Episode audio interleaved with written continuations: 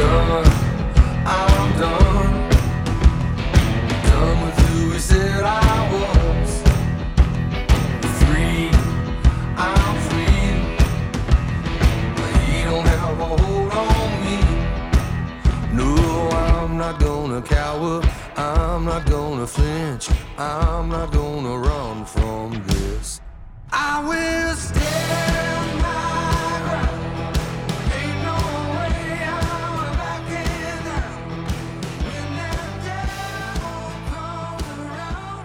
Let's get it. Let's get it. Let's get it. It's your boy Sully on the Excuse Me podcast, Maximize the Moment podcast, continuing the Luke 6 series, part 3. Yep, Luke 6 series, part 3, the final part of the Luke 6 series. And we're going to go with verse 46 through 49. So that's Luke 6, verse 46 through 49, which is going to be the hub of our subject matter today. And so if you want to follow along through the word, get on your digital device or in your physical scripture, which would be the Bible, which would be the word of God. Uh, we're going to begin now. So you might want to start the podcast, get to where you need to get to, and we're going to kick things off. Why do you call me? Why do you call me Lord, Lord, and do not do what I say? As for everyone who comes to me and hears my word and puts them into practice, I will show you what they are like. They are like a man building a house who dug down deep and laid the foundation on rock. When a flood came, the torrent struck the house, but could not shake it because it was well built. But the one who hears my words and does not and does not put them into practice is like a man who built a house on a ground without a foundation. The moment the torrent struck the house, it collapsed and its destruction was complete. Interesting stuff. So let's talk, let's reason together, let's go through the scripture and let's go through the word that God has given us today. Verse 46 Jesus says, Why do you call me Lord? Lord, and do not do what I say. Jesus poses a rhetorical and at the same time, the very written nature of the word Lord should be brought into context. The actual word Lord, we need to bring this into context because he's using it in a certain way. And there are three ways to interpret the word Lord in biblical text. One way is to see the word Lord is in all caps, which means direct reference to God himself as by name, or in the Hebrew, Adonai. To see the word Lord with a capital L or Lord with all lowercase letters is to refer to one with authority or master, or in the Greek, kurios. And contextually, if we read the scripture line by line, Jesus alludes to the latter of his authority, his kurios. This rhetorical sounds like many of the parents that may be listening to this podcast with younger children. Why don't you listen to me? And then he gives us a three step program. Everyone who comes to me, that's the first step. Everyone who comes to me, anyone who comes to the word, anyone who comes to God, we must visit with God. We have a God that wants us to visit. Amen. A God that wants our time. Step two, and hears my words, listens to the word, retains the word, and finally puts them into practice. One who does not just hear the word, but does the word, lives out the word. Past the information, there must be application, as Kevin would say. It's not enough to read or say we must do. It's not enough to read or say we must do, but I move forward. There is a sense of ownership in this text. My word, not Susie or Teddy or the professor or my supervisors or the motivational speaker that's on YouTube or my family's word, but Jesus says, My word. There's ownership there. My word, which will be important as we move through this text, as we build on what we're talking about. We live in spirit and in truth because God's word is truth. Amen. It is solid, it is accurate, it is exact.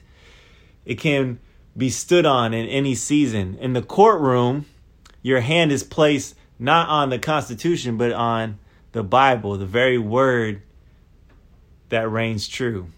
And the Bible says, they are like a man building a house who dug down deep and laid the foundation on rock. Laid the foundation on rock. When a flood came, the torrent struck the house, but could not shake it because it was well built. Verse 49 But the one who hears my words and does not put them into practice, does not put them into practice, does not put them into practice, is like a man who built a house on ground without a foundation. The moment the torrent struck the house, it collapsed and its destruction was complete. Jesus uses a very simple and easy to understand analogy to express the greater magnification of what characterizes God's word, what characterizes God's word since the beginning of time.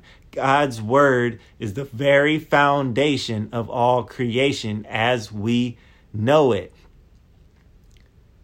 and laid the foundation on rock and laid the foundation on rock. His word is the very essence, the very bedrock that our existence as humanity has derived. In this context, we have the word of God, who is Jesus, explaining what the word of God is. We have the word of God, who is Jesus Christ, explaining what the word of God is. What I love about this parable, although powerful in its simplicity, does not leave out the reality of the adversity that surrounds us. The adversity we face as all people. The storms, the torrents, the winds, the rains. Everyone has been through some rain. Some of us have been through some tsunamis. Some of us have not just seen a rainy day, but seen some days full of storms we have had some tragedies happen. We have had some loved ones die. We have lost jobs. We have been without. We have been without finances. We have been without food. We have been in some deep, dark places, places that you got to go through to relate to, places that you got to go through to relate to, places that you go through to relate to when when you ain't feeling like talking to nobody, when the shame and the guilt and the sadness get so heavy on you, it feels like you can't breathe. And he says in the text, when they struck the house, when they struck the house, not when they went around the house, not when, but when they struck the house, it did not shake. And it did not shake because it was well built. And I challenge your lives today on what does the core of your life rest on? What foundations do you rest on? Do you rest on your laurels? Do you rest on your platitudes? Do you rest your hopes in what was past already?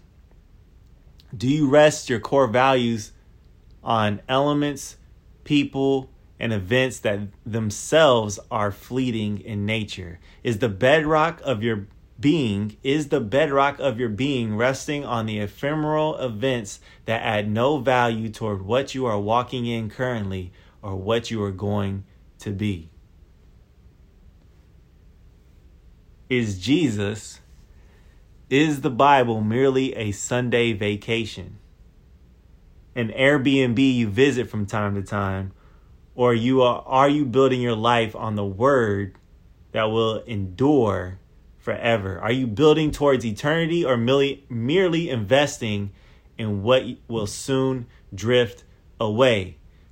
Is your soul worth the loss? Are you willing to take the L for not pursuing the word of God? The NIV translation says that the house collapsed, the house collapsed and its destruction was complete.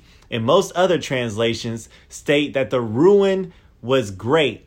The ruin of the house was great. The greatest loss anyone can take is not losing the things in this life, but losing your life entirely in the next. The greatest loss is not losing what's here in this life, but what you could be losing following it. How great is the ruin? Rick Warren says this living by faith isn't living with certainty. It's trusting God in spite of unanswered questions and unresolved doubts. Living by faith isn't living with certainty, it's trusting God in spite of unanswered questions and unresolved doubts. End quote. I do not doubt for a second that there are some pretty heavy questions on people's hearts with so many things that have been taking place globally, but I do know that there is one person who died for the sins of many, of everyone globally, and that is Jesus Christ. And we ought to view the world through the word and not let the word be viewed through the world. Put the word between us and our circumstances and not our circumstances between us and the word. Build your house. Build it on God's everlasting word, on God's bedrock, and your foundation in a turbulent world will be immovable and unshakable as our God is. Maximize the moment. Let's get it. I'm not gonna cower, I'm not gonna flinch, I'm not gonna run from this. No, I'm not gonna cower,